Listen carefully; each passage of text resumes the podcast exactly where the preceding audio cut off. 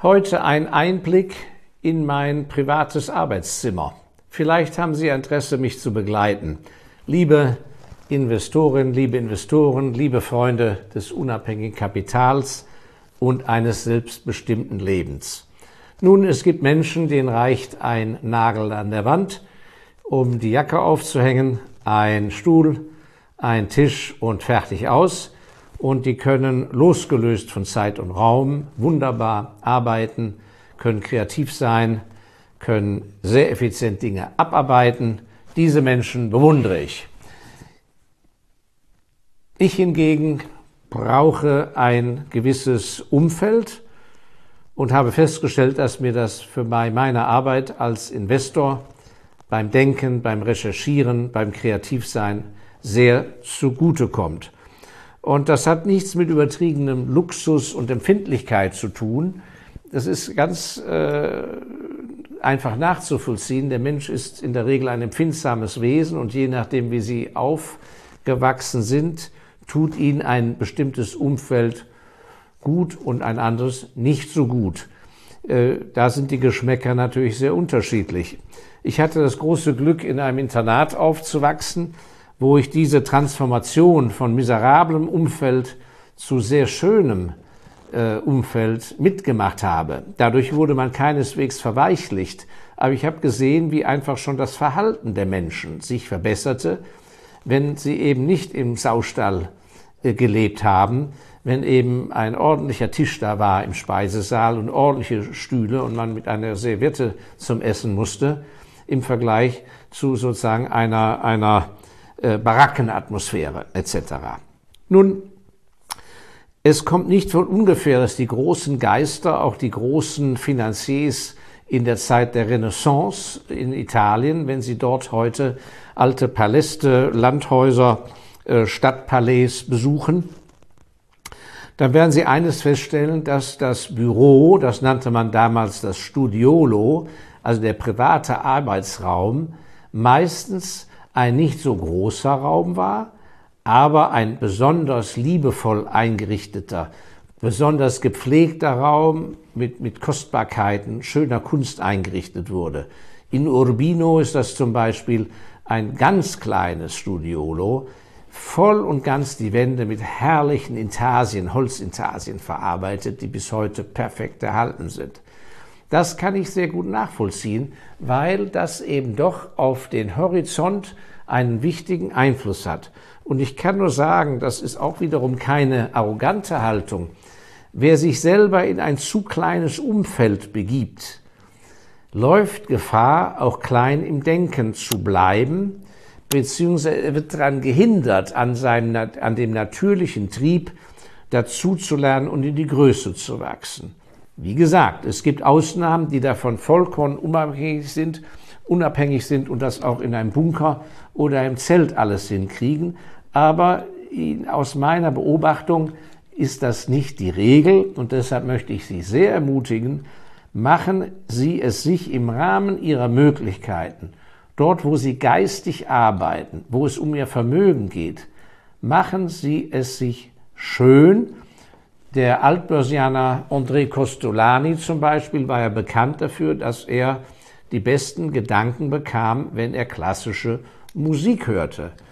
Und bei anderen, die brauchen eben komplette Stille, ein bestimmtes Sofa, einen bestimmten Stuhl. Ich zum Beispiel umgebe mich sehr gerne mit altem Mobiliar, das ich von meinen Vorfahren gerettet habe und wo ich bereits derjenige bin, der in vierter Generation auf einem Sessel sitzt natürlich zwischenzeitlich mal aufgepolstert. Nun, besonders angenehm finde ich es gerade, wenn Sie alleine arbeiten, wenn Sie sich mit guten Geistern umgeben.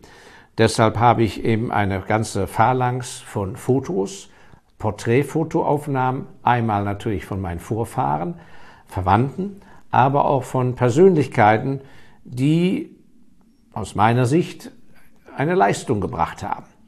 Und das tut gut, die um sich zu haben und hin und wieder mal hinzuschauen. Nach einer Weile nimmt man die ja gar nicht mehr richtig wahr, aber unmerklich sind sie da.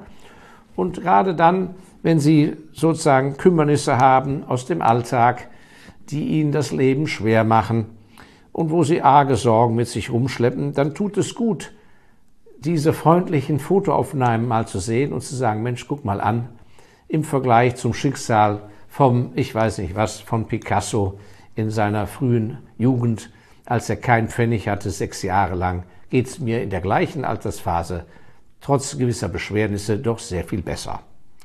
Heute möchte ich Ihnen drei Grafiken zeigen, die mich stets umgeben in meinem Privatbüro.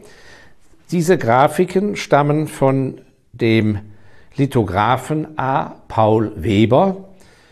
A. Paul Weber ist 1980 gestorben mit fast 87 Jahren. Er ist völlig aus der Mode gekommen. Er hat gar keinen hohen Marktwert. Und es gibt ein kleines Museum, betrieben von einem Freund, engen Freundeskreis der Förderer von, und Freunde von A. Paul Weber in Ratzeburg.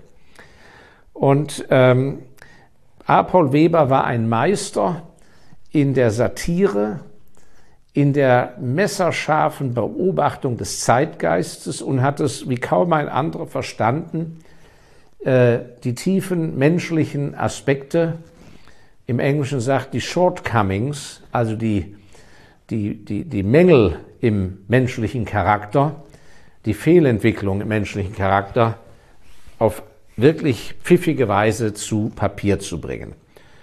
Und hier möchte ich anfangen mit meiner ersten Biografie, äh, äh, mit der ersten Lithografie. Ich muss dazu sagen, ich habe die aus dem Bestand meiner Familie übernehmen können. Wir haben die also schon ganz lange im Besitz.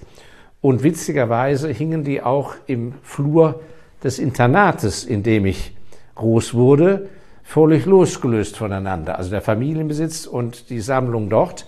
Insofern bin ich mit diesen Lithografien äh, und anderen von A. Paul Weber groß geworden.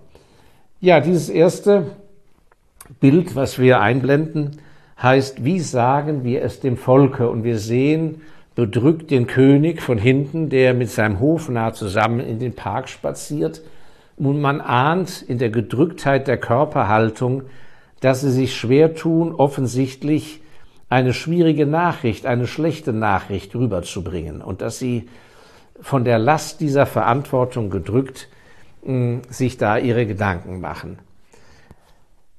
Das ist für mich immer eine Ermahnung, wenn ich an die Firmen denke, bei denen ich gerne investiert sein möchte oder investiert bin, wenn es darum geht, wie vermittelt denn meine, wie vermitteln denn meine Angestellten, mein, Vor mein Vorstand, mein Aufsichtsrat, die ja äh, treuhänderisch das Kapital der Aktionäre verwalten, wie gehen die mit der Verbreitung negativer Nachrichten um?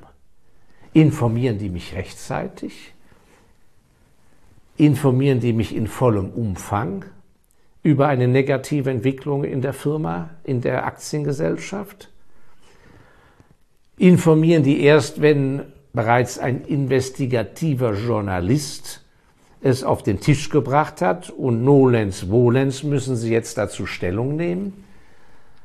Oder sind Sie in der Lage, proaktiv zu vermitteln, was da Negatives passiert ist und wie das einzuordnen ist und welche Bedeutung das für die Zukunft hat? Und da gibt es große Unterschiede und ich möchte eben informiert werden, rechtzeitig und wahrheitsgemäß.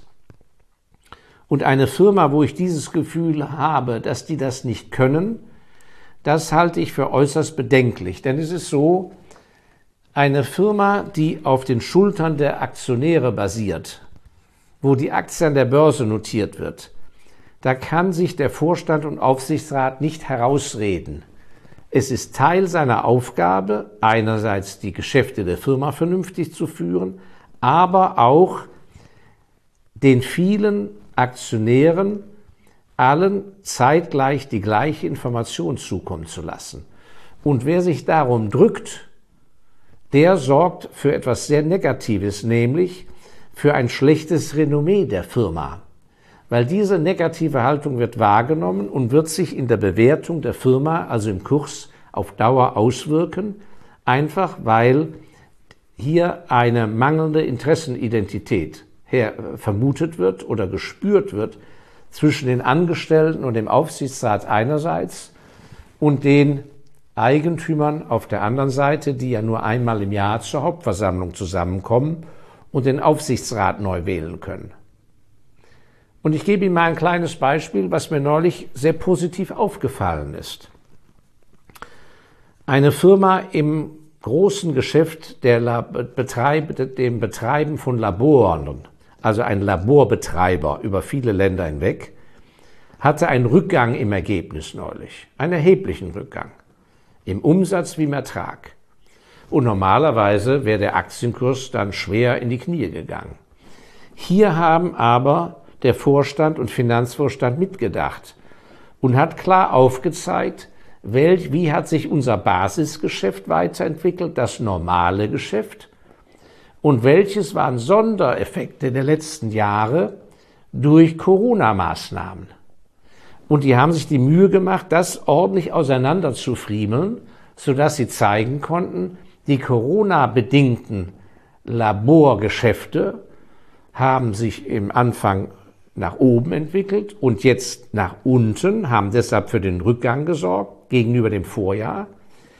Das aber von dem Zeitpunkt vor Corona-Maßnahmen bis heute nach wie vor eine beständige, langfristig dauerhafte positive Entwicklung intakt ist. Das Ergebnis dieser Mühe, die sie sich gemacht haben, war, dass der Aktienkurs gestiegen ist, statt zu fallen.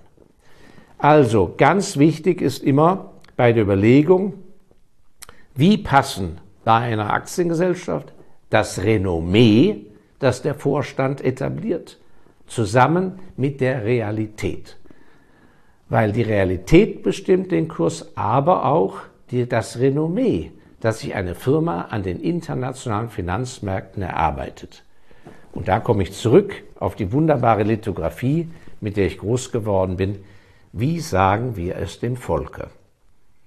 Nun das zweite Bild. Wir sehen zwei Herren, die miteinander tuschelnd einhergehen. Ich glaube, das Bild heißt unter uns. Und man spürt förmlich, dass hier etwas Geheimes besprochen wird, wahrscheinlich ein Gerücht, irgendeine Hintergrundinformation. Ich finde es ganz faszinierend, wie A. Paul Weber das hier ohne Worte rüberbringt. Und hier möchte ich Sie warnen, das ist auch wieder mit Bezug, und deshalb habe ich es in meinem Börsenzimmer ja hängen, mit Bezug auf die Börse und so weiter. Auch hier hat ja André Costolani postuliert, nirgends gibt es mehr Dummköpfe auf einem Quadratmeter in der Welt als an der Börse. Das hat er gesagt in der Zeit, als die Börsianer, die Börsenmakler ja noch physisch jeden Tag zusammenkamen in einem Börsengebäude. Und da hat er eben gesagt, jawohl, pro Quadratmeter dieses Saales gibt es nirgends mehr Dummköpfe als gerade dort. Warum? Weil ein zu enges Einanderhängen mit einer anderen Person, das Hören auf Gerüchte, auf, auf Latrinenparolen und so weiter, ist vollkommen kontraproduktiv zu einem vernünftigen, ruhigen, langfristigen Investieren. Und es kommt nicht von ungefähr, dass so viele sehr erfolgreiche, unabhängige Privatinvestoren weit abseits von den großen Metropolen dieser Welt leben. Warum? Damit sie erst gar nicht in Berührung kommen mit irgendeinem Geschwätz.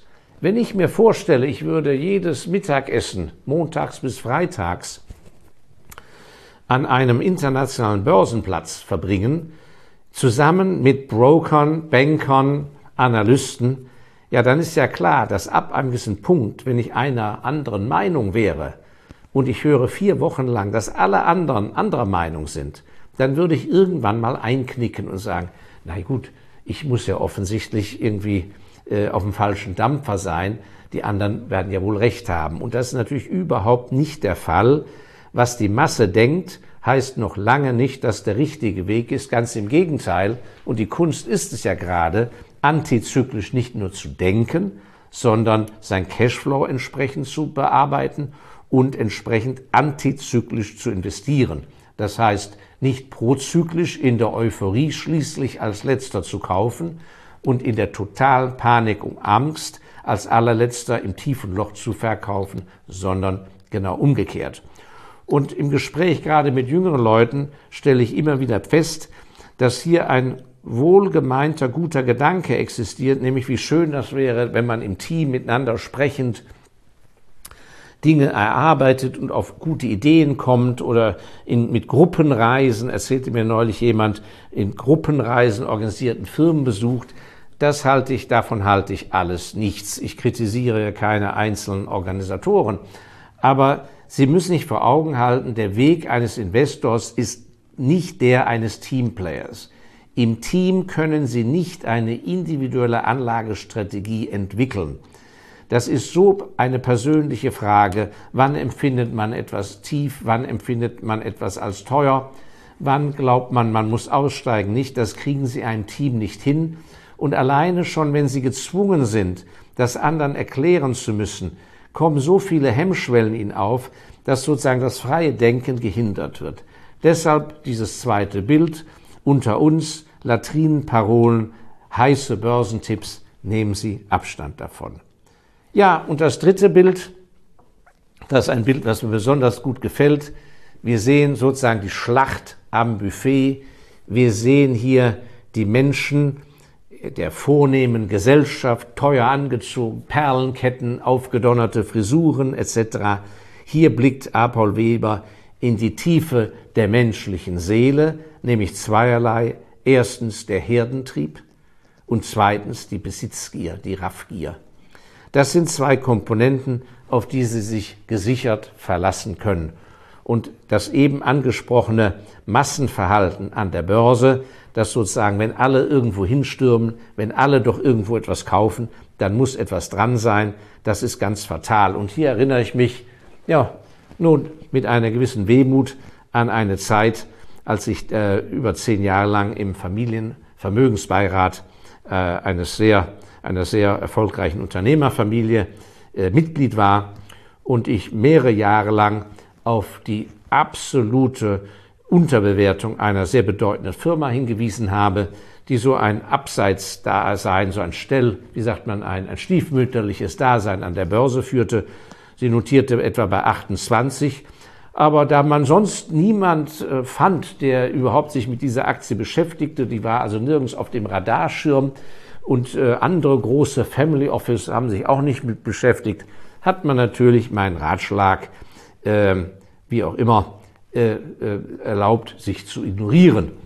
Nun denken Sie vielleicht, bin ich eine beleidigte Leberwurst? Nein, mir geht es einfach um den Sachverhalt dass Sie etwas lernen. Denn Tatsache war, als die Aktie nicht mehr auf 28 stand, sondern bei 85 und das Family Office XY und noch ein anderer großer Börsenspekulant die Spatzen also es vom Dach pfiffen, dass das eine interessante Firma sein könnte. Da in der großen Weisheit dieser schönen Unternehmerfamilie hat man sich dann durchgerungen, sich doch bei der Firma zu engagieren. Ich kann nur sagen, so eben nicht. Sie müssen wirklich von dem Herdentrieb äh, Abstand nehmen. Und der Warren Buffett äh, und Charlie Munger wohnen ja nicht umsonst ein Leben lang abseits äh, von dem Großgetriebe in den USA äh, in eher ländlichen Standorten. Da haben die ihre Ruhe und werden nicht jeden Tag belästigt. Und ansonsten in diesem Bild des Buffets, äh, man sieht es ja aus den Glubschaugen, aus der ganzen Haptik und Gestik, auch der, der ganze Gesichtsausdruck, die Raffgier, die Habgier, ein Stück vom Kuchen abzubekommen, ohne überhaupt zu wissen, ob es sich lohnt. Äh, äh, die Personen in der hinteren Reihe wissen ja gar nicht, ob das sich überhaupt, ob das überhaupt schmeckt, ob das überhaupt Speisen sind, die ihnen zuträglich sind. Hier muss man eben auch eines sagen. Sie brauchen natürlich zum Aufbau eines Vermögens den Wunsch, ein unabhängiges Kapital aufzubauen. Das hat aber nichts mit einer Raff- und Besitzgier zu tun, denn alle, die ja einigermaßen den Sachverstand beieinander haben, wissen ja, dass sie das, was sie aufbauen und aufhäufen, nicht mitnehmen können ins Himmelreich. Insofern geht es darum, mit einer Überlegung eine vernünftige Unabhängigkeit aufzubauen. Warum? Damit Sie und Ihre Familie oder Freunde, denen Sie helfen können oder anderen Menschen, denen Sie mal helfen wollen, dass Sie diesen Möglichkeiten bieten, die anderweitig vielleicht zugenagelt sind. Denn ob in der nächsten Generation ein jeder, so er nun mal ist, die Gelegenheit bekommt, ein ordentliches Salär, eine gute Anstellung zu bekommen, das steht in den Sternen. Und ob jeder auch eine ordentliche Finanzierungsmöglichkeit bekommt für seine Ausbildung oder für den Start einer Selbstständigkeit etc. Das steht auch in den Sternen. Ich würde mich niemals auf das System, auf das gesellschaftliche System, ich würde mich niemals auf Regierungsversprechen verlassen.